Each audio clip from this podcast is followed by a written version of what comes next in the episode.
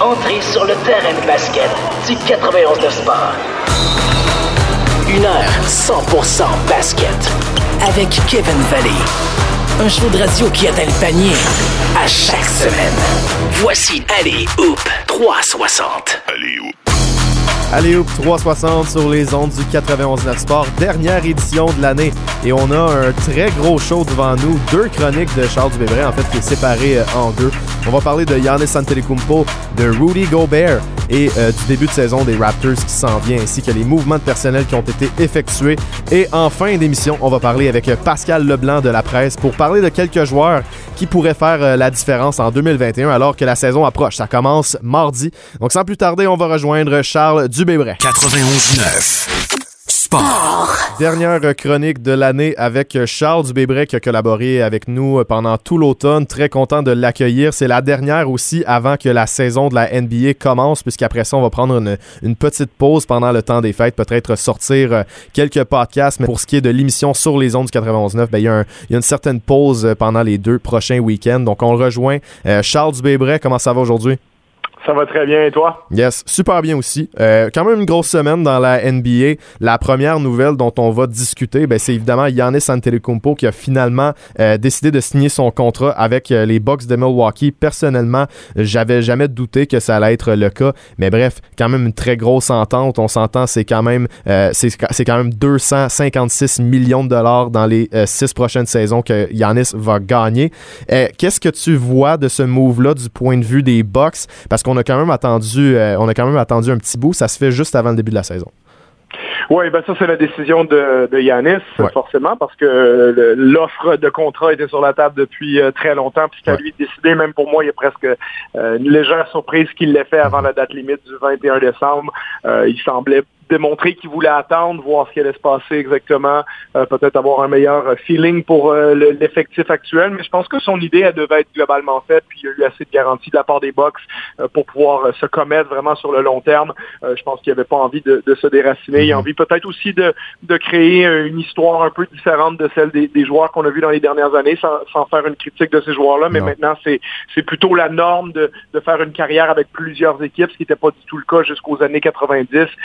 Très peu de joueurs, bon, à part euh, peut-être Kareem Abdul-Jabbar dans le milieu des années 70, qui était passé de Milwaukee à Los Angeles. Mhm. Euh, on a eu, bon, après ça, Shaquille O'Neal dans le milieu des années 90, Charles Barkley un peu dans sa carrière, mais si on prend la plupart des joueurs jusqu'à, je dirais, à l'an 2000, euh, c'est des joueurs qui faisaient presque l'entièreté de leur carrière avec une équipe, Mm. euh, des fois avec un petit, un petit caméo à la fin de leur carrière, comme des joueurs comme Elijah Wan est venu à Toronto, ou Patrick Ewing avec les Sonics and Magic, euh, Michael Jordan, bien sûr, avec les Wizards.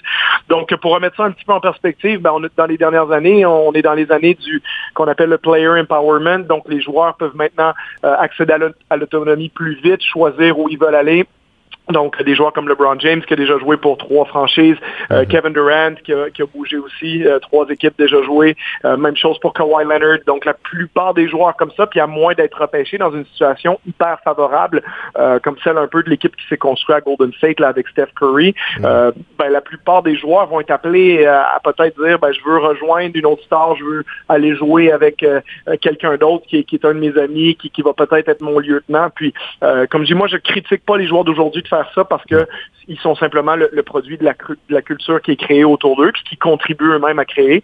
Euh, mais Yanis, pour moi, ben, pour faire un peu le, euh, la boucle là-dessus, c'est que euh, je pense que lui avait peut-être envie de créer une histoire différente, de dire, Ouais. ben moi, écoute, j'ai pas grandi aux États-Unis, je, je, je ressens pas un besoin particulier d'aller jouer à New York ou à Los Angeles ou quoi que ce soit. Moi, que ce soit Milwaukee ou ailleurs, c'est un petit marché, mais ça me convient bien tant que l'équipe est compétitive, tant que les, Ouais. les propriétaires m'ont m'ont assuré qu'ils sont prêts euh, à gagner des championnats, c'est-à-dire à payer la taxe de luxe, parce que c'est dur de gagner des championnats dans l'NBA si tu si tes propriétaires sont pas prêts à la payer. Je prends juste l'exemple des Rockets de Houston là, depuis qu'ils ont été achetés par Tillman Fertitta. Euh, ben, Tillman Fertitta veut pas la payer, donc du coup, euh, les deux derniers étés, ils, ont, ils sont pas allés chercher des joueurs avec l'exception de mi-niveau euh, dans le cap salarial, justement parce que Fertitta ne veut pas payer la taxe de luxe, qui a entre autres a contribué à la frustration de, de James Harden et qui a fait en sorte aussi que Houston a plafonné depuis 2018. Mhm. Donc je pense qu'Antetokounmpo a eu toutes ces garanties-là, euh, que, que l'été prochain, quand Drew Holiday sera un agent libre, on est prêt à le re-signer, on est prêt à payer la taxe de luxe parce que là, on va avoir plusieurs gros contrats sur les bras. Euh, je parle à partir de 2021. Tu as Chris Middleton à 35 millions par année. Euh, tu as Drew Holiday qui va être à quoi? Si, s'il activait son option, ça serait 27 millions. Euh, je pense que s'il va sur le marché des agents libres, ça va peut-être descendre un petit peu, mais il va, il va garantir de l'argent à long terme. Puis bien mhm. entendu, Yanis qui va gagner des montants faramineux. Donc tu vas avoir trois joueurs qui vont gagner près de 100 millions par année. Donc, forcément, pour compléter ton effectif, tu as besoin euh, de payer la taxe de luxe. Puis, mhm. je pense que justement, euh, Yanis a eu cette assurance-là que Milwaukee allait le faire. Donc, ils vont être compétitifs. Il va avoir ses chances là-bas. Puis, il préfère ça plutôt que de bouger à, Toronto, comme on l'espérait, euh, ou ailleurs. oui, assurément. Puis, la loyauté est rendue un peu plus rare dans la NBA. Tu l'as dit, il en reste peu. Donc, c'est quand même rafraîchissant de voir que Yanis s'inquiète plus du produit sur le terrain et qu'il est prêt à rester dans un petit marché comme Milwaukee. Je trouve ça très honorable. On sait que c'est une bête d'habitude et je m'attendais vraiment à ce qu'il reste avec les Bucks, mais il y avait plusieurs équipes qui espéraient, qui se croisaient les doigts que Giannis allait atteindre l'autonomie complète en 2021. On pense notamment aux Heat, aux Mavericks, même les Warriors, même si c'était pas mal moins euh, logique. Mais il y a une équipe là-dedans, c'est les Raptors de Toronto qui essayaient de se positionner pour euh, libérer du salaire en vue de 2021, en vue de cet, de cet été-là. À quel point penses-tu que Toronto serait différent si Giannis avait signé à Milwaukee avant? Ben, il serait différent, à mon avis, parce que je pense que Sergi Ibaka fera encore partie de l'effectif. Euh, je pense que ça a été lui vraiment la, la, victime de cette stratégie-là d'une certaine façon. Puis victime, c'est un bien grand mot, parce que de toute façon, les Raptors, je veux dire, faut, faut, c'est une équipe qui, qui, qui avait l'intention, disons, de pivoter. Euh, il n'y a pas si longtemps que ça. Il faut se rappeler que les Raptors, c'était l'équipe de Kyle Lowry, DeMar DeRozan et Jonas Valanciunas. C'était ça le, le, gros trio de Toronto. Et cette équipe-là a gagné à plusieurs reprises plus de 50 matchs, ont atteint une finale de conférence. Donc, sans dire que c'est une équipe, on, le savait un peu tous que c'est pas une équipe qui allait gagner le championnat de la NBA, mais ça restait une des cinq, six équipes les plus compétitives de la ligue. Et à un certain moment, ben, tu te dis, OK, cette équipe-là, c'est l'équipe des années 2010 des Raptors. Comment on va pivoter vers les années 2020 quand ces gars-là vont commencer à être un peu plus vieux, vont être moins efficaces. Donc, ça s'est fait progressivement. Échange de DeRozan pour euh, Kawhi Leonard. Ça, c'était peut-être quelque chose qui n'était pas nécessairement prévu des années à l'avance, mais quand l'opportunité s'est présentée, on l'a fait. On a créé une équipe, on a gagné un championnat extraordinaire. Malheureusement, Kawhi part après un an. Donc, on revient un peu sur le plan, ben, comment on, anticipe les années 2020. Donc, on a une pierre angulaire avec Pascal Siakam. On a développé euh, un meneur de jeu hyper compétent avec Fred Van Vliet. On a eu un autre excellent choix au repêchage en fin de première ronde avec OG Ananobi en 2017. Donc, on sent qu'on a trois jeunes morceaux intéressants là. Un joueur comme Norman Powell n'est pas mauvais non plus, sans dire que Powell est, largement au-dessus de la moyenne à sa position, parce que c'est pas le cas, mais euh, ça reste un joueur qui a, a montré l'année dernière qu'il peut te mettre 16 points par match en, étant euh, athlétique et en tirant trois points. Euh, éventuellement, peut être une, pièce à échanger aussi pour obtenir peut-être euh, un autre morceau dans le futur. Ça, ce sera à voir. Mais on a créé ce noyau-là qui finalement, ben, sans qu'on ait eu l'impression d'avoir complètement fait table rase puis repartir à zéro. Je veux dire, les chances sont que Kyle Lowry ne devrait pas être à Toronto. Ben, il va avoir 35 ans cette année. Il ne devrait pas être à Toronto pour quand même très, très longtemps, même s'il décidait de revenir l'été prochain. Mais ça, moi, j'en doute. donc, on, on va avoir pivoté d'une équipe compétente à une autre équipe compétente, mhm. presque complètement différente sans vraiment que les gens s'en rendent compte. Donc ça, c'est très bien. Mais je pense que Ibaka, c'est le genre de joueur qu'on aurait pu garder peut-être un an ou deux parce qu'il n'est pas extrêmement vieux non plus. Il a 31 ans. Euh, il a fait une très belle saison, particulièrement des très belles séries éliminatoires l'année dernière. Et on a vu que autant je suis fan d'Aaron Baines puis de, Chris Boucher, mais je pense quand même que mine de rien, Serge Ibaka, c'est un joueur plus fort que ces deux joueurs-là à la position de joueur de centre. Donc de laisser aller Gasol, ça pour moi, euh, oui, ça a une certaine logique. Gasol, c'est un luxe à avoir quand tu es vraiment une équipe de niveau championnat. Mm. Mais quand tu es un peu en dessous, euh, peut-être ça vaut pas la peine de ramener un joueur qui a son âge, euh, qui va quand même prendre des minutes à la place d'un jeune joueur que tu pourrais développer. Donc, ça a du sens de prendre les minutes de Gasol peut-être et de les donner à Chris Boucher euh, ou voir les donner à Aaron Baines si on pensait que c'était Aaron Baines le gars à garder, puis regarder ce que Chris Boucher peut aller chercher sur le marché des agents libres. Mais je pense que Sergi Baca, qui a mentionné lui-même qu'il avait l'intention de rester à Toronto et qui s'attendait pas nécessairement à partir, ben, la raison pourquoi il est parti, c'est parce qu'on n'y a pas garanti d'argent pour plus qu'une saison. ce que les Clippers ont fait. Euh, j'ai entendu d'ailleurs des gens qui disaient que les Raptors avaient, euh, en, bon français, qu'il y avait low ball Sergi Baca, que l'offre qu'ils ont faite est insultante. J'ai entendu des journalistes dire ça, mais les cheveux m'ont dressé sur la tête. Je, je veux qu'on m'explique comment ils lui ont manqué de respect alors qu'ils lui ont offert, je pense qu'on ce qu'on a entendu, 12 millions par année, c'est-à-dire euh, 2 millions et demi de plus que ce qu'il a accepté. Avec les Clippers pour deux ans. voilà, c'est l'équipe qui lui a offert le plus, c'est quand même les Raptors. Donc, euh, je veux dire, quand on connaît la vraie valeur de Sergi Ibaka sur le marché, personne lui offrait 15, personne lui offrait plus. Donc, c'est c'est pas parce que tu l'aimes que tu vas lui donner un contrat juste pour lui faire plaisir. Alors, moi, je pense juste que ce qui aurait été différent, c'est que Ibaka, il se serait fait proposer plus qu'une année, euh, potentiellement, pas certain, mais potentiellement, et que si ça avait été le cas, ben, je suis pas certain qu'il serait à Los Angeles. Il aurait peut-être décidé d'être l'intérieur titulaire des Raptors cette année puis l'année d'après. Ah, absolument, je pense que ce serait ça la différence. Puis tu l'as dit, Serge était surpris, mais aussi il y a, des, il y a certains coéquipiers des Raptors euh, quand, quand, ils ont parlé avec les médias pour la première fois de la saison, qui ont mentionné qu'ils s'attendaient vraiment à ce qu'ils reviennent malgré tout, malgré la situation de 2021. Donc euh, ça m'a pris par surprise aussi, puis je pense que les choses seraient différentes. Mais bon, comme tu l'as dit, on n'est pas non plus entre de mauvaises mains avec euh, Aaron Baines et Chris Boucher. Le, non, ouais, ouais, le dossier qui va être. Excuse-moi, juste pour rajouter là-dessus, c'est que les, de perdre un joueur aussi comme Serge Ibaka, pour les fans des Raptors, il faut garder en tête que euh, c'est sûr que c'est triste au moment où ça arrive, parce que Serge est ben un joueur populaire, c'est un joueur sympathique, tout le monde l'aime, puis que tout le monde l'a vu en série l'année dernière, mais le gars a shooté 50, 51% à 3 mhm. points pendant les séries éliminatoires. Donc c'est l'image sur laquelle il nous a laissé, c'est ça, et c'est triste au moment où ça arrive. Je pense pas que dans 3 ou 4 ans, on va se dire ah, c'était la c'est vraiment une mauvaise idée qu'on a laissé, aller Serge. Mhm. euh, en général, quand tu traces une ligne dans le sable, puis que tu, tiens la ligne dure quand tu es Masai Ujiri, Bobby Webster, puis tu fais des choses qui ne t'handicapent pas sur le long terme, on voit à quel point euh, la moitié, voire plus des équipes NBA sont handicapées par leur masse salariale.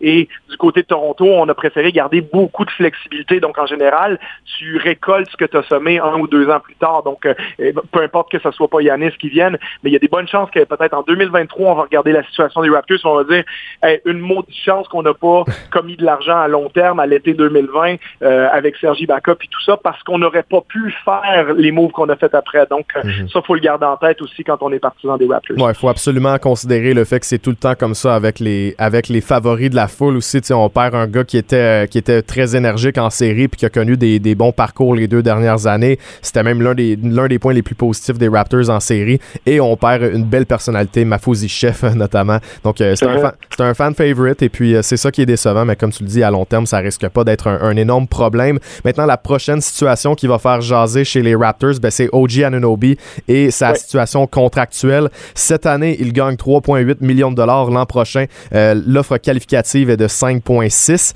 mais on s'entend pour dire que une, extension de contrat devrait être signée euh, rapidement. Il y a deux façons de le voir, mais pour les deux clans, ça pourrait être avantageux de le faire euh, assez rapidement.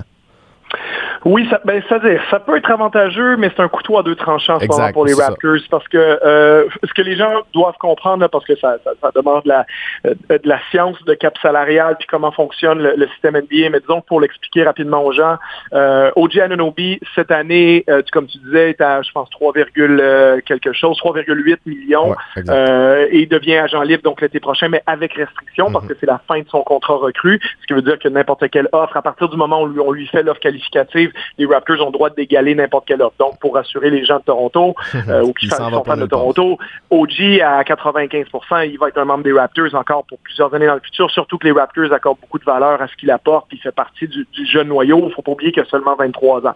Maintenant, la façon dont salarialement ça se passe, et c'est là que ça se complexifie un peu, c'est que quand un joueur devient euh, joueur autonome avec restriction ou même joueur autonome tout court, on compte quand même son salaire. Euh, on a, il y a un montant arbitraire qui est placé dans le cap salarial. Donc, c'est pas comme si on peut laisser son contrat expirer, ça descend à zéro, ça permet aux Raptors de signer des joueurs, puis après ça, tu donnes 20 millions à Anunobi, par exemple. Ça fonctionne pas comme ça. Oji Anunobi, on appelle ça un cap hold en anglais. Donc, la mm. place d'Oji Anunobi dans le cap salarial des Raptors l'été prochain, s'il ne signe pas d'extension, c'est 11,6 millions. Donc, c'est une valeur arbitraire donnée à ce joueur-là euh, par la NBA. Ce que veut dire, ça veut dire que si les Raptors lui donnent pas une extension là, quand on va arriver le 1er juillet, euh, ou 1er août, peut-être l'été prochain, ça va être différent, mais euh, quand on va arriver au début de la période des joueurs autonomes, Oji Anunobi, il va compter 11,6 millions euh, sur la masse salariale des Raptors, même s'il n'est pas signé à ce moment-là.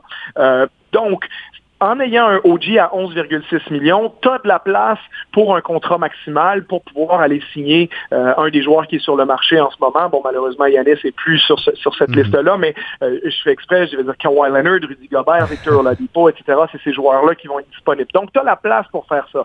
Maintenant, OG Ananobi, ce qui va arriver concrètement, c'est que s'il signe une, extension de contrat aujourd'hui, sa valeur actuelle dans la NBA est estimée à peu près à 18 millions. Mhm. Donc, l'agent d'OG Ananobi, il se présente à la négociation, il ne va pas négocier quelque chose qui commence en dessous de ce montant-là. Donc, si tu lui donnes une extension, par exemple, de 4 ans, ce à quoi il est éligible, ça va être 4 ans qui va commencer à 18 millions avec des augmentations d'à peu près 8% par année. Donc, pour faire un chiffron, il va signer 80 millions pour 4 ans. Euh, puis donc, ça veut dire que l'été prochain, au lieu de compter 11,6 millions dans le cap salarial qui est son, son cap hold, il va représenter 18 millions. Donc, il va t'enlever 7 millions de marge de manœuvre. Et 7 millions, c'est énorme parce que c'est la différence entre faire une offre maximale à quelqu'un ou ne pas la faire. Donc, tu viens de rayer un paquet de joueurs, puis sachant que les Raptors, depuis des années, se préparent pour l'été 2021, ben, j'ai envie de dire, si là, tout ce que tu peux signer, c'est des joueurs moyens, ça valait-tu la peine de faire tout ça pour, pour hmm. en arriver à ça en 2021? Donc, si tu donnes l'extension à un Unobi aujourd'hui, comme je dis, le scénario potentiel, c'est 18 millions par année, tu peux plus signer des joueurs l'été prochain ou pas des joueurs de même niveau à tout le moins, mais tu as sécurisé la présence d'OG jusqu'en 2025. Ou dans l'autre sens, tu te dis, ben, OG, on peut matcher n'importe quelle offre. Donc, on va, on va pas lui offrir une extension maintenant. L'été prochain, donc, il compte seulement 11 millions sur le cap au moment où on veut signer, par exemple, si ces gars-là voulaient venir, Kawhi Leonard, Rudy Gobert, Victor Oladipo, etc. Mhm. Ben, et une fois qu'on les a signés, là, on, on, match l'offre de, de, de peu importe ce qu'il reçoit ailleurs. Sauf que tu as des équipes, ce qu'ils vont faire, c'est qu'ils vont, on appelle ça un poison pill. Ils vont donner une pilule empoisonnée aux Raptors. Ils vont dire, tiens, nous, mhm.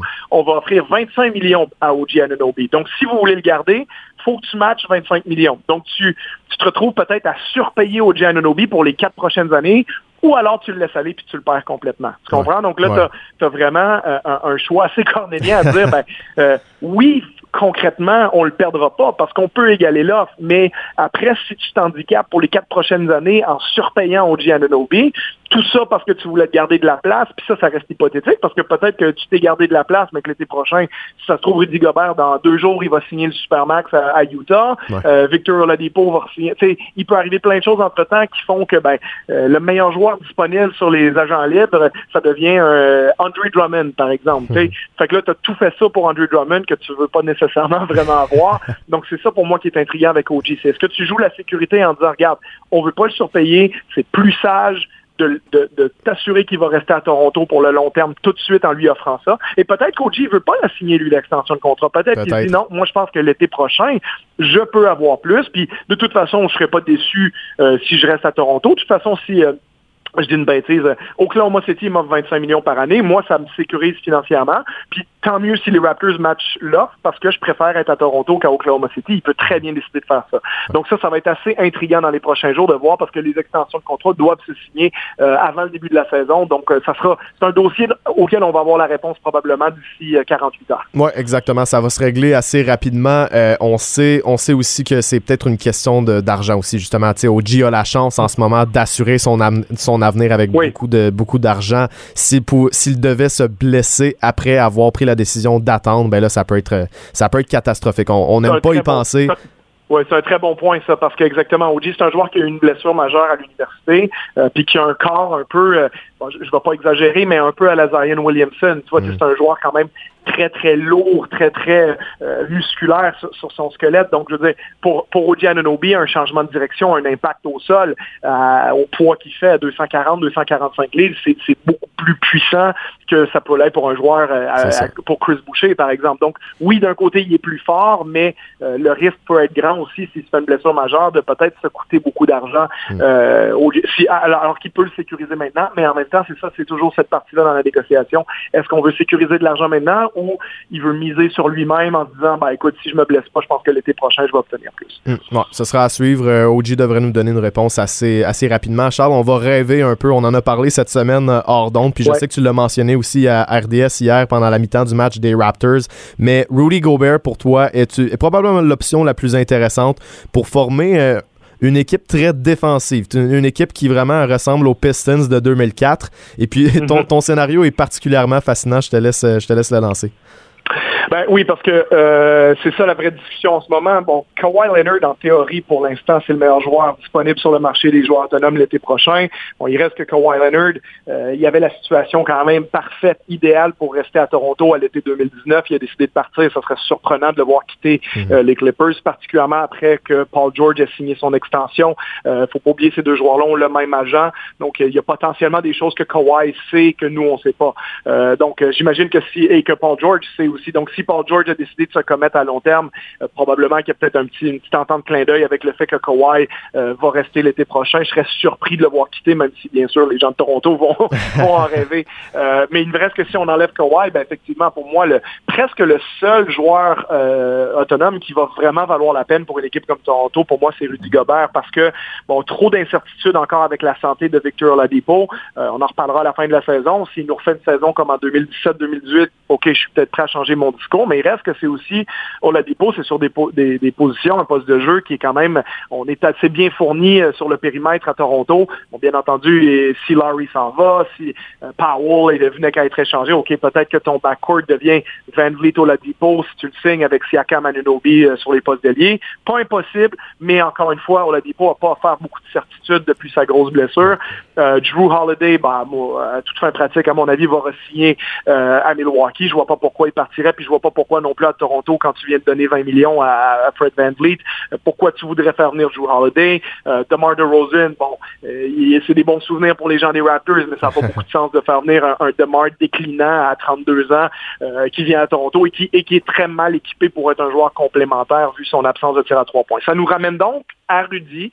Euh, Rudy Gobert, qui est euh, potentiellement le meilleur joueur défensif de la NBA, ou en tout cas, il est dans le top 3. Euh, c'est un joueur qui, qui, est un peu intriguant dans sa situation contractuelle avec le Jazz parce que lui veut le supermax de ce qu'on entend cette semaine. Le Jazz n'est pas prêt à lui offrir. Euh, ça veut dire quoi en termes de chiffres pour les gens qui veulent le savoir? Donc, euh, un supermax pour Rudy Gobert, ça commence à 39 millions l'année prochaine. Donc, ça veut dire que euh, si on arrondit un peu, un, investissement de 5 ans pour le Jazz, Rudy Gobert, ça va leur coûter 200 millions. Ça va être des chiffres très similaires à ce que fait euh, Yannis Antetokounmpo à Milwaukee. Gobert, a un impact majeur sur le, fait qu'une équipe gagne ou pas. C'est un des joueurs qui a le plus gros impact en NBA, même si en attaque, c'est un joueur à 14-15 points de moyenne, mais c'est prouvé, c'est le joueur, c'est peut-être le meilleur poseur d'écran de la NBA, c'est un joueur qui roule au panier, qui est hyper vertical, qui est une menace, qui crée de l'espace pour les shooters à trois points, comme je le disais, qui est défensivement exceptionnel, euh, même exceptionnel historiquement, quand même gagné deux fois le titre de meilleur défenseur d'année. Donc, Rudy Gobert, au-delà du fait que c'est pas un scoreur, c'est quelqu'un qui te fait gagner beaucoup, beaucoup, beaucoup de matchs. Euh, pour reprendre ton analogie avec les Pistons, c'est le, Ben Wallace, si tu veux, des Pistons de 2004. Ça serait Rudy Gobert. Il l'est déjà avec Utah. Il le serait éventuellement si Toronto est intéressé à lui. Et moi, je trouve que Rudy serait intéressant parce que, euh, je veux dire, si ta front line, c'est Siakam, Anunobi et Gobert, avec en plus Van Vliet, qui est un excellent défenseur, ça va être hyper compliqué de scorer des points contre les Raptors. Donc, peut-être que tu peux euh, gagner le championnat ou essayer de le gagner avec une équipe qui a peut-être pas une option numéro un classique à la Kevin Durant, Kawhi Leonard, etc., ou Kobe Bryant à l'époque, ou Jordan. Euh, mais c'est ce que les Pistons ont fait à l'époque avec Chauncey Billups, avec euh, Richard Hamilton, Rashid Wallace. Donc, Peut-être que ça va être ça la façon la plus euh, intelligente de construire les Raptors dans le futur, advenant le fait que mhm. Gobert, comme je disais, dans les deux prochains jours, il s'entendent pas avec le Jazz pour une extension à long terme. Ça, c'est possible aussi. Mais Gobert semble penser que sa valeur, c'est le super max. Et Utah semble dire, ben non, nous, on pense que peut-être on peut t'offrir le max. Et lui, Gobert, je regardais sa valeur dans la Ligue, est estimée en termes de performance à peu près une trentaine de millions par année. Donc, il n'y a pas de débat sur le fait qu'il en mérite 30. La question, c'est Utah se dit, si on t'en donne 40, comment on fait pour améliorer notre équipe dans le futur, parce qu'en réalité, on va te surpayer d'à peu près 10 millions par année. Euh, c'est ça qui est, pas évident. Puis en plus, eux, comme il va y avoir l'extension de Donovan Mitchell qui va euh, rentrer en vigueur l'été prochain, euh, ben, entre guillemets, eux, ils ont les mains complètement attachées après. C'est ça leur équipe. C'est Mitchell, Gobert, Ingles, Mike Conley vieillissant, Bogdanovic est très très bon, par exemple. Donc c'est une, très très belle équipe. Ça, faut pas faut pas se tromper. C'est une des 6-7 meilleures équipes de la Ligue. La question, c'est est-ce que c'est assez bon pour gagner le championnat? Ça, c'est pas certain Donc, il faut voir ce que Utah va être prêt, est-ce qu'ils sont prêts à concéder éventuellement, à dire, on lui donne le supermax, parce que sinon, on le perd pour rien. Mais en même temps, si on veut pas le surpayer, ben, il va te rester une seule option, c'est peut-être de dire, ben, avant qu'on le perde pour rien, il va peut-être falloir qu'on l'échange cette année, Gobert, puis qu'on regarde si quelqu'un est prêt à nous donner quelque chose en retour. Et si, éventuellement, l'agent, dans les discussions avec, euh, avec les autres équipes pour des échanges potentiels, euh, l'agent dit, ben, écoute, si vous échangez pour mon client, il est prêt à re-signer avec vous. Son agent, c'est Bounandiaï, un agent français que je connais bien.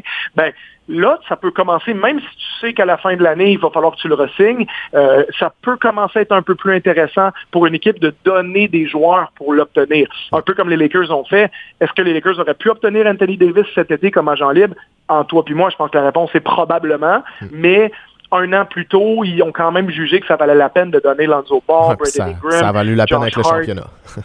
Exactement. Puis ils ont le championnat. Puis au moins, ils ont eu la certitude que c'est pas juste un peut-être qu'Anthony Davis vient chez toi. Tu l'as. Puis tu t'étais entendu un peu au préalable avec lui qu'il te dit, ben oui, à 98% je vais signer avec toi l'été prochain.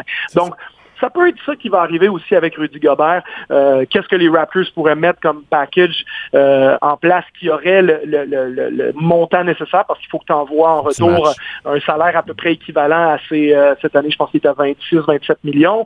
Donc ça veut dire que forcément, il faudrait que tu mettes Norman Powell et son contrat d'à peu près 11 millions. potentiellement, Utah va vouloir des jeunes joueurs, va peut-être vouloir un joueur intérieur pour le remplacer. Donc je pense que ça passe par les 6 millions et demi de Chris Boucher, ça passe probablement par Malachi Flynn qui vient de démontrer des belles choses. Et c'est ça la question en réalité. Est-ce que, par exemple, un package qui serait Norman Powell, Malachi Flynn, Chris Boucher, plus deux choix au repêchage, par exemple, est-ce que, ou un choix au repêchage, est-ce que Utah est intéressé de dire, ben oui, si on fait ça, on a de la bonne valeur, on, récupère un intérieur avec Boucher, on récupère un jeune meneur pour remplacer Conley éventuellement avec Flynn. Powell, c'est un scoreur à l'aile. On, ajoute beaucoup de profondeur à notre équipe parce qu'ils en ont pas à Utah en ce moment. Euh, Derek Favors sera notre intérieur titulaire. On sait qu'il peut le faire. Il l'a déjà fait l'année dernière avec Nouvelle-Orléans. Donc, est-ce que Utah peut être intéressé à ça éventuellement? Ça, c'est une bonne question aussi. Donc, euh, euh, c'est là que la situation de Gobert m'intrigue en tant que en tant que fan des Raptors, mhm. justement parce que je pense sa personnalité aussi euh, irait bien avec ce qui se passe en place en ce moment à Toronto c'est intéressant, puis je suis très d'accord avec toi. J'aimerais voir les Raptors considérant, euh, considérant qu'offensivement, t'as pas nécessairement une option numéro un comme on avait avec Kawhi. C'est plus, c'est plus un ensemble, c'est une contribution collective avec, euh, avec euh, Kyle Lowry, Fred Van Vliet et, et Siakam, les autres aussi. Mais de, de te concentrer sur le jeu défensif, ça pourrait être une très bonne idée pour cette équipe-là. Je suis, je suis 100% on board. on va faire une petite pause, puis au retour, on va plus se, concentrer sur le camp d'entraînement des Raptors et le début de saison qui s'en vient. Restez là. Une heure 100% basket. Allez, Hoop 360. On est de retour pour le deuxième segment de cette émission. Aujourd'hui, avant la pause, on a parlé de la situation de Giannis Antetokounmpo, le contrat qu'il a signé, et puis euh, les impacts que ça peut avoir sur certaines équipes, principalement les Raptors et les nouvelles options qui s'offrent à eux.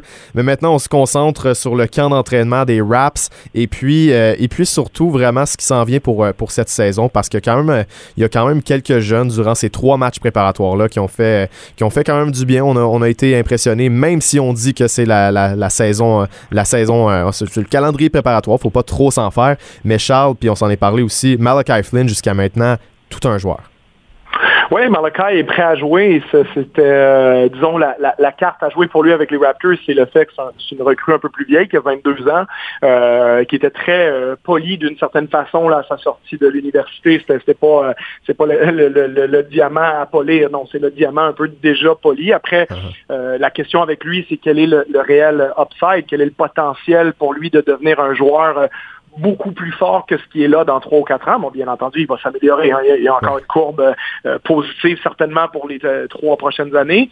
Euh, mais il reste que peut-être cette courbe-là est moins élevée que des d'autres joueurs dans le repêchage. C'est pour ça que ce joueur-là n'est pas sorti dans le top 10 ou top 15.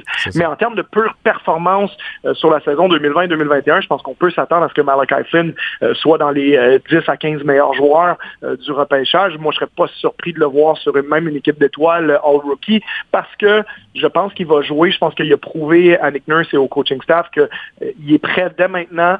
il a le bon ADN pour être avec les Raptors aussi, c'est-à-dire c'est un joueur qui est, qui est tough mentalement, mm-hmm. physiquement physiquement, qui a peur de rien sur le terrain, euh, très bon passeur, très bon joueur de pick and roll. Euh, on l'a vu encore hier, même s'il est ressorti un petit peu moins dans le match d'hier que dans les deux matchs contre Charlotte, mais je veux dire, il, a une minute de la fin dans une course perdue, il abandonne pas, il profite de chaque seconde, chaque mhm. minute sur le terrain. Puis c'est vraiment un joueur intéressant. Je pense qu'il va très rapidement s'insérer dans la rotation. Et comme je disais tout à l'heure, Kyle Lowry, sur le long terme, c'est probablement pas un joueur qui est là pour toujours, à moins que lui prenne la décision de jouer euh, à rabais pour les Raptors euh, pour ces dernières saisons parce qu'il ne veut mhm. pas déménager. Mais euh, moi, je pense que Lowry, c'est le genre de joueur beaucoup d'équipes dans la NBA le voudraient, ben des équipes qui sont tout près de gagner, puis éventuellement, parce qu'il y a une réelle problématique salariale avec Lowry, c'est que l'été prochain, Kyle Lowry, il faut comprendre, ça impacte directement Malachi Flynn puis sa situation.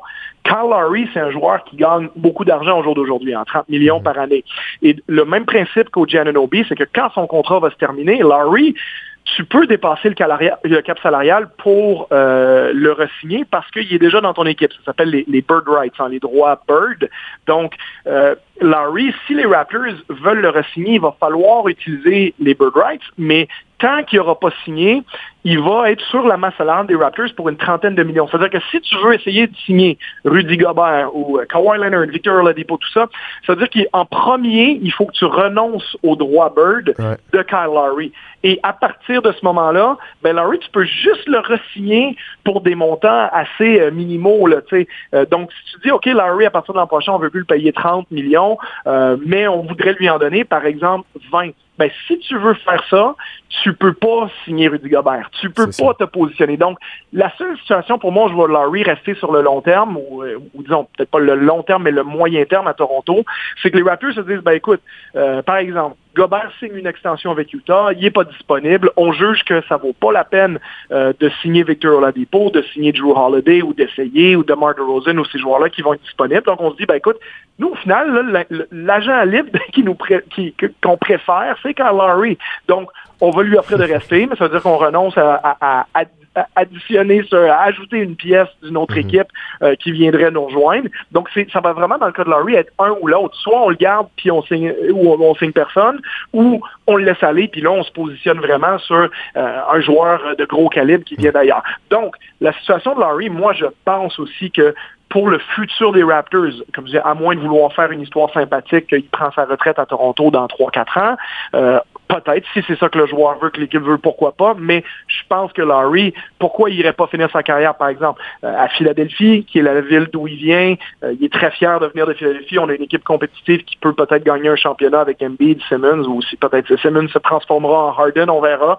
Mais euh, je veux dire, Larry, ça aurait du sens qu'il aille là. Ou s'il veut aller finir euh, en Floride, parce que c'est un gros amateur de golf, Carl Lowry joue au golf tous les jours pratiquement. Euh, s'il veut aller finir ça au soleil, joue au golf euh, tous les deux jours, puis jouer pour le Heat, ben, peut-être c'est ça qu'il va décider de faire. Ou hmm. peut-être que LeBron James va lui dire, écoute, t'es le morceau qui nous manque, signe pour pas trop d'argent, viens jouer avec nous, on va gagner des championnats avec les Clippers. Ou il, y a une bonne relation avec Kawhi, avec les Lakers, pourquoi pas aller avec Kawhi avec les Clippers, tu vois. Donc, et la situation Lowry, ben en fait, elle mène directement à la situation de Malachi Euh, qui lui, ben, par exemple, va être considéré comme le successeur de Larry, ou en guillemets, Van Vliet va être le successeur de Larry, puis Flynn va être le successeur de Van Vliet.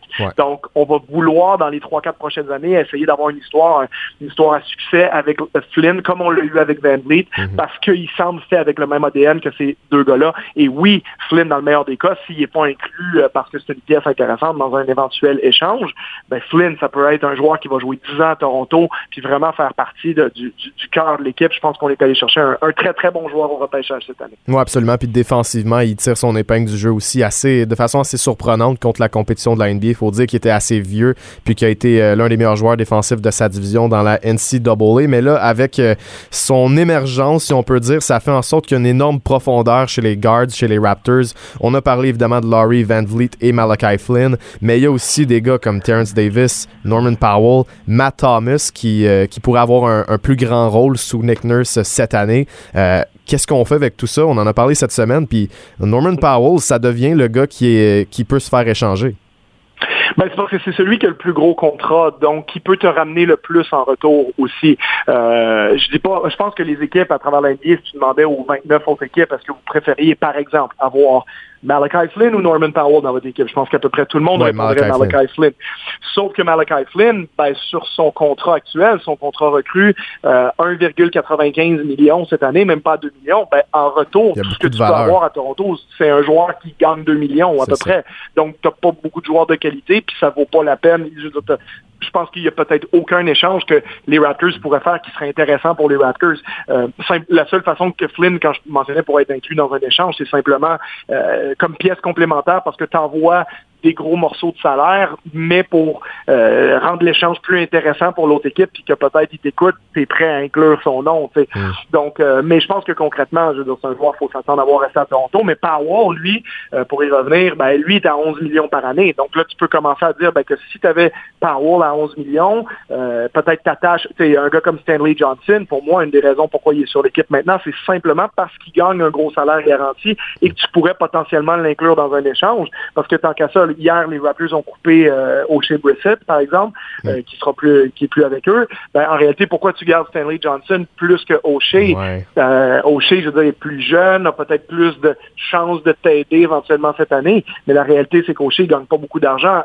Stanley peut être utile dans un échange éventuellement pour, tu rajoutes ça à Norman Powell, ben t'es rendu à 15 millions. Fait que pour peu que tu rajouterais un autre morceau, j'ai pris l'exemple, c'est pas un exemple très le fun pour les Québécois, mais c'est un joueur qui productif comme Chris Boucher sans être trop vieux, qui gagne 6 millions et demi, ben là, t'es rendu à un paquet qui fait 20 millions au. Donc là, tu peux aller chercher un joueur de 20 millions en retour, tu comprends? Mhm. Donc, euh, c'est comme ça un peu que l'idée se fait derrière les, les montants, et c'est pour ça que Powell, s'il y avait un joueur à miser qui se ferait échanger. Pas parce que les Raptors l'aiment pas, pas parce que c'est pas un bon joueur, pas parce qu'il n'est pas meilleur que les autres, mais simplement parce que ce que tu vas obtenir en retour de Powell en termes de niveau salarial, ben, tu peux t'attaquer à un joueur qui joue quelque part, pardon, qui est à euh, 15 millions par année, 20 millions par année, c'est pas impossible de dire ah oui, il n'est pas dans une bonne situation, nous, il nous aiderait beaucoup, on va aller le chercher. Euh, ben voilà, forcément, ça te prend un salaire important qui va sortir de l'équipe pour aller le chercher. Puis tu en as juste quatre salaires importants avec les Raptors en ce moment. Tu as Larry à 30 millions, tu as Siakam à 29, tu as Fred à 21, puis je veux dire, ces gars-là vont pas partir à moins, ça c'est l'autre possibilité, que les Raptors, à un moment donné, décident qu'on peut obtenir un très beau package actuel pour Kyle Lowry pour Mhm. le futur. Euh, si on se rend compte en milieu de saison que euh, on va finir euh, sixième dans l'Est, septième. Euh, après, comme je dis, ça dépend toujours de qui t'offre quoi. Les Raptors n'ont pas l'intention d'échanger Kyle Lowry. Mais Lowry, à un moment donné, ça peut avoir du sens de dire, ben écoute, euh, c'est bien sentimental, là, on l'aime, c'est le plus grand Raptor de tous les temps, mais si on arrive au mois de mars, à la, à la date limite des échanges, qu'il n'y a pas vraiment de chance que les Raptors gagnent le championnat cette année, puis là, on peut se dire, ben OK, la saison régulière a fini dans deux mois, puis Kyle, il y a des grosses chances qu'il parte comme agent libre cet été.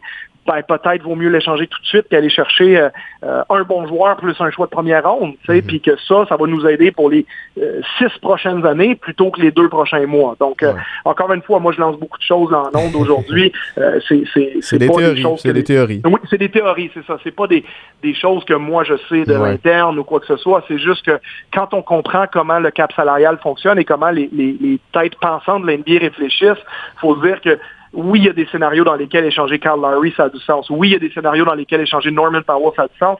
Bien au-delà de simplement dire, hey, mais il est bon, Carl Lowry, on veut l'avoir à Toronto. Ou Norman Powell, il vient de faire une bonne saison, pourquoi on l'échangerait? Il y a aussi une- un, un scénario où Norman Powell décline son, son, son option de, de, de contrat de l'année prochaine, teste le marché des agents libres et décide de signer euh, 60 millions pour 4 ans à Toronto. Ça, Mhm. c'est possible aussi. Et donc, euh, je pense que Powell peut faire partir du futur des Raptors. Mais comme tu disais, on a beaucoup de joueurs. On a Matt Thomas qui va avoir probablement un rôle un peu accru cette année. On a Malachi Flynn qu'on veut développer. On a un joueur comme DeAndre Bembry qui peut amener quelque chose.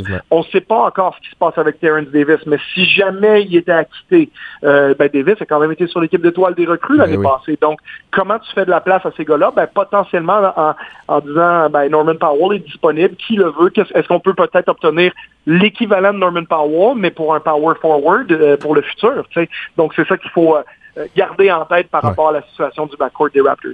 Charles, euh, rapidement, il nous reste à peu près 3-4 minutes. La dernière, la dernière chose sur laquelle je voulais t'entendre, c'est les, les- les récentes informations et rumeurs sur les coupures des Raptors. Blake Murphy a sorti ce matin que les Raptors avaient, avaient wave O'Shea Brissett, Alize Johnson et Henry Ellenson. Et puis, euh, l'autre nouvelle, ben, à ce moment-là, c'est plus une rumeur. Ça vient de Raptors HQ à Toronto. Paul Watson qui euh, obtiendrait un poste à temps plein, donc un, un vrai contrat de la NBA, ce qui libérerait un contrat à two-way. Qu'est-ce que tu penses de ces infos et rumeurs-là et qu'est-ce qui va se passer pour le dernier poste two-way? Est-ce que ça irait à Utah Watanabe?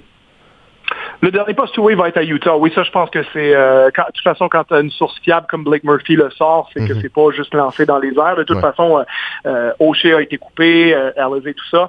Euh, J'ai échangé des messages textes ce matin avec Paul Watson pour le féliciter. Donc, je veux dire, bon, on n'a pas utilisé les mots exactement, mais je pense que quand ça sort sur les réseaux sociaux par des sources fiables comme ça, ben c'est que c'est le cas. Donc, non pas, je suis extrêmement content pour lui pour avoir travaillé avec lui l'année dernière avec les, les Raptors 905. C'est un, un très bon être humain aussi, euh, quelqu'un qui est, qui, est, là pour les bonnes raisons, qui est pas là pour euh, euh, le, style ou le, en, bon, en bon français, le swag que ça donne d'être un joueur NBA. C'est quelqu'un qui, qui adore le basket, donc c'est le rêve de petit garçon d'être dans la NBA. Donc, d'avoir pu l'accompagner l'an dernier, le moment où il a appris devant nous que, que, son agent venait de lui trouver un contrat de 10 jours avec les Hawks d'Atlanta. Donc, pour la première fois de sa vie, elle a porté un uniforme NBA, être sur le terrain. il est revenu 10 jours après avec nous, avec on l'a signé en contrat two-way avec les Raptors. Il a eu ses premières minutes avec les Raptors pas longtemps après. Donc, en réalité, pour lui, c'est vraiment la période le rêve se réalise. Puis moi, là où je suis content pour lui, c'est que des joueurs comme ça, ben, on pense toujours les sportifs professionnels, c'est des gens hyper riches qui gagnent beaucoup d'argent, c'est une autre. Mais il reste que Paul Watson, c'est pas quelqu'un d'hyper riche. C'est pas quelqu'un qui, qui provient d'un milieu comme ça. Puis quand tu joues dans la G League pendant deux ans comme lui, euh, je veux dire, dans le meilleur des cas, tu es en contrat qu'on appelle Exhibit 10, donc tu fais le 35 000 US euh, de la saison G League plus le 50 000 du camp d'entraînement de l'équipe où tu as été fait. Je sais même pas si dans son cas c'était ça. Euh, donc ça veut dire que c'est des gars qui qui gagnent pas des énormes salaires. Donc la première fois de ta vie où tu te fais dire ben, contrat garanti pour cette année, puis ça va être euh, un million de dollars, euh, ben là c'est gigantesque pour ça, ça change tout. Donc franchement extrêmement content pour lui parce que sa, vie vient de changer beaucoup. Quelqu'un qui le mérite, un bon joueur puis qui, qui est intriguant. Il a fait un match à 22 points l'année passée ben dans la bulle à Orlando. Donc s'il y a quelques blessures éventuellement, je suis très intrigué de voir qu'est-ce qu'il peut faire dans des matchs où il jouerait une quinzaine, une vingtaine de minutes. Euh, puis pour revenir sur Watanabe, euh, j'ai eu la chance de le voir beaucoup dans la G-League quand il jouait pour euh, la filiale de Memphis il y a deux ans. On les avait affrontés. puis Watanabe, c'est un joueur que j'aime beaucoup. Je trouve qu'il fait plein de choses très bien. Et je suis content de voir qu'il a sa chance avec les Raptors. C'est dommage forcément pour un joueur comme O'Shea Brissett, mais honnêtement, je pense que si j'avais à choisir entre les deux, j'aurais probablement choisi Watanabe aussi. Donc, pas trop surpris, en fait. J'en discutais avec euh, des gens de l'organisation hier soir, puis c'est un peu ce qu'on s'attendait de voir. Donc, uh-huh. euh, ça semble s'être confirmé ce matin. Bon, ça sera à suivre. On le dit, euh, les Raptors commencent leur saison le 23 décembre, donc, donc mercredi contre les Pelicans de la Nouvelle-Orléans. Ça va être très intéressant d'en parler dans les prochaines semaines. Charles, ben, tu as ouvert l'année avec nous pour aller au 360, la première émission au 91.9, et puis on termine ça avec toi. Très content de ta, de ta contribution, puis je te remercie. Je te souhaite un joyeux temps des fêtes, puis on va recommencer 2020 du bon pied. Excellent. Ben, à vous autres aussi, à tous vos auditeurs, puis euh, continuez votre, euh, votre très, très bon travail. C'est bien d'avoir de la, couverture basket en français compétente comme vous le faites. Yes. Ben, merci, Charles. On se retrouve en 2021. Merci. Salut. Aussi, bye. Une heure 100% basket. Allez, Hoop 360. On est de retour pour la dernière portion de cette émission et pour euh, ben, en fait c'est la dernière portion de l'année 2020 à l'émission puisque comme je l'ai dit avant la pause on prend euh, une petite pause de deux semaines pour le temps des fêtes et on retrouve Pascal Leblanc de la presse qui avait été l'un des premiers à collaborer au début avec nous euh, à l'émission. Comment ça va Pascal? Ça va très bien. Content d'être de retour. Yes, euh, moi aussi, je suis content. Puis euh, ce matin, tu nous as préparé un petit top 5. Puis moi, je, ne le sais même pas c'est quoi tes choix. Je vais le découvrir en live. Ça va être, ça va être des belles petites surprises. Tu as préparé un palmarès des gars dans la NBA cette saison qui, sans être des MVP, peuvent être le difference maker d'une équipe et qui font en sorte que l'équipe euh, vraiment va, va aspirer au titre. Est-ce que tu veux commencer avec le numéro 5, le numéro 1? Est-ce qu'ils sont classés de 1 à 5 ou pas? Ah non, pas vraiment. Mais en fait, je peux, je peux peut-être commencer par le, le, plus évident, disons, celui que c'est moins une surprise. Mhm. Parce que tu sais, on, on en a discuté un petit peu juste avant d'entrer en ondes, mais le, le, le, trophée MVP de la NBA est vraiment comme flou dans sa définition. C'est le joueur le plus utile à son équipe, évidemment, donc l'équipe doit être performante. Euh, il doit pas être trop aidé non plus d'un coéquipier. Si, si c'est y a un big three ou un gros gros duo dans l'équipe, c'est pas évident non plus de donner le mhm. trophée à juste un des gars.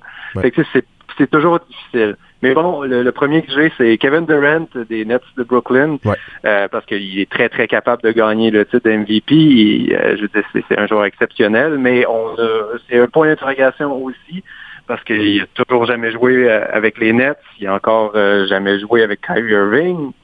Il y a un nouveau coach aussi avec Steve Nash.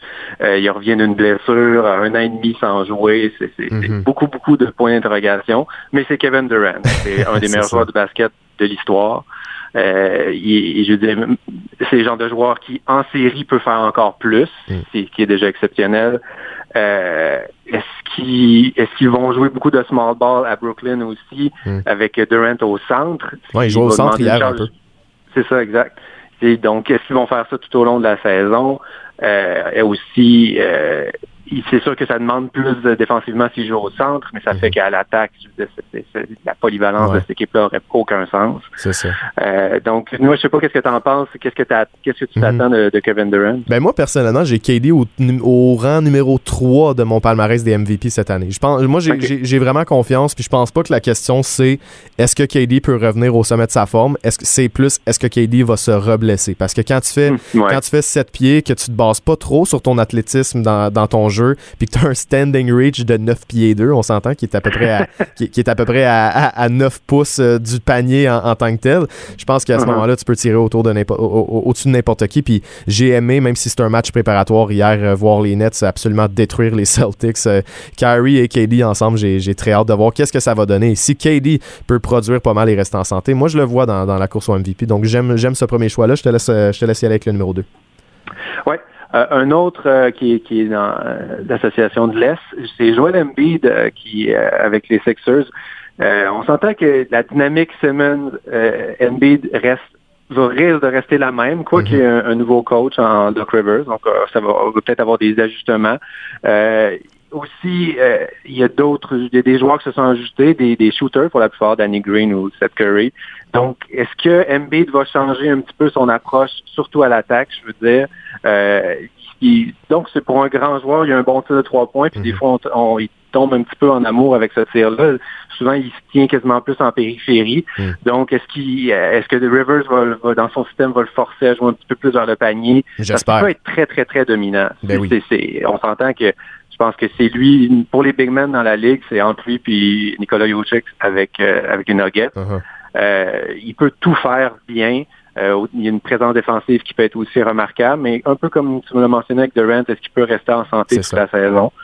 Euh, ça aussi, euh, je sais pas qu'est-ce que tu en penses? Est-ce qu'il est, dans, est, est dans ta liste de, MVP, celui-là? Non, j'avais fait un j'avais fait un top 7, puis c'est il, il, était pas là, mais c'est principalement en raison du fait que j'ai hâte de voir. En fait, il faut que je vois les Sixers avant dans ce cas-là, parce que c'est une équipe que, avec laquelle j'avais beaucoup de doutes. Euh, est-ce que Ben Simmons et, Joel Embiid ensemble, ça fonctionne? Moi, j'ai quand même mes doutes, parce que Embiid doit jouer près de l'anneau. À mon avis, c'est le meilleur pour mm. back down puis aller marquer des points près, de, près du panier, tandis que Simmons, lui, peut pas tirer, donc nécessairement ça bloque un peu sa voie vers le panier. J'ai toujours eu mes doutes, mais j'ai hâte de voir qu'est-ce que ça va donner avec euh, l'acquisition de, Seth Curry, euh, Danny Green euh, et puis Dwight Howard. Ça peut, ça peut aider. Puis il y a Tyrese Maxey aussi qui va s'en venir dans les prochaines années. Peut-être pas cette année pour Embiid, moi, mais j'apprécie quand même le choix. Puis je trouve que c'est bien c'est bien logique. Je te laisse y aller avec le 3.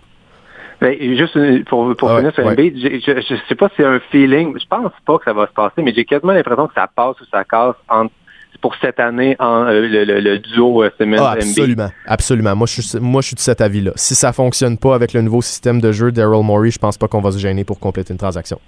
Hmm, il, est, agressif généralement. oui, effectivement. Euh, donc, passons, passons à l'ouest maintenant.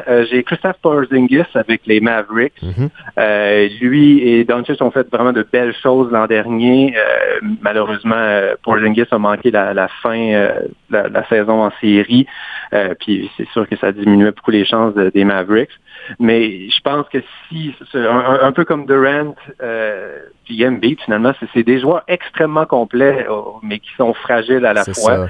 Euh, très, très grands, très, très dominants euh, à, l'attaque, qui peuvent en bien faire en défense également. Ben, peut-être un peu moins pour Porzingis, moins connu pour ça, mais reste que... Bon au bloc, bon au bloc. Ouais, ouais. Peut-être Health Defense pourrait, pourrait faire mieux, mais bon... tu peux pas tout demander. Non, c'est ça.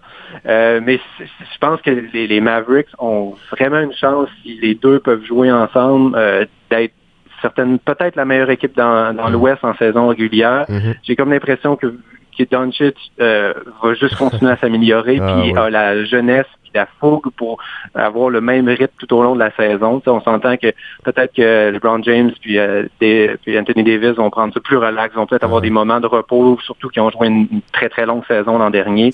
Donc, ils vont peut-être pas tout donner, mais je m'attends à des Mavericks qui sont en santé, qui, mm-hmm. soient quand même une des meilleures équipes de la ligue. Euh, je sais pas qu'est-ce que tu en penses. Ah ben moi, pour moi pas sur Luka Doncic parce que j'en ai pour deux heures. non, mais pour vrai, pour vrai, moi aussi j'ai ce feeling là. Puis euh, Luka Doncic justement est numéro un pour pour ma ma course au MVP. Mhm. C'est vraiment lui que j'ai l'impression qu'il va tirer son épingle du jeu. Et Crème, s'approche d'un triple-double de 30 points en saison régulière. C'est absolument ridicule à son âge. Il l'a déjà fait dans la Euro League, il l'a fait en Europe, donc j'ai aucun doute que ça s'en vient. Puis il n'y a pas un doute à mes yeux que c'est lui le joueur euh, générationnel, mais comme tu l'as dit, ben, ça dépend de son entourage. Kristaps Porzingis en fait partie.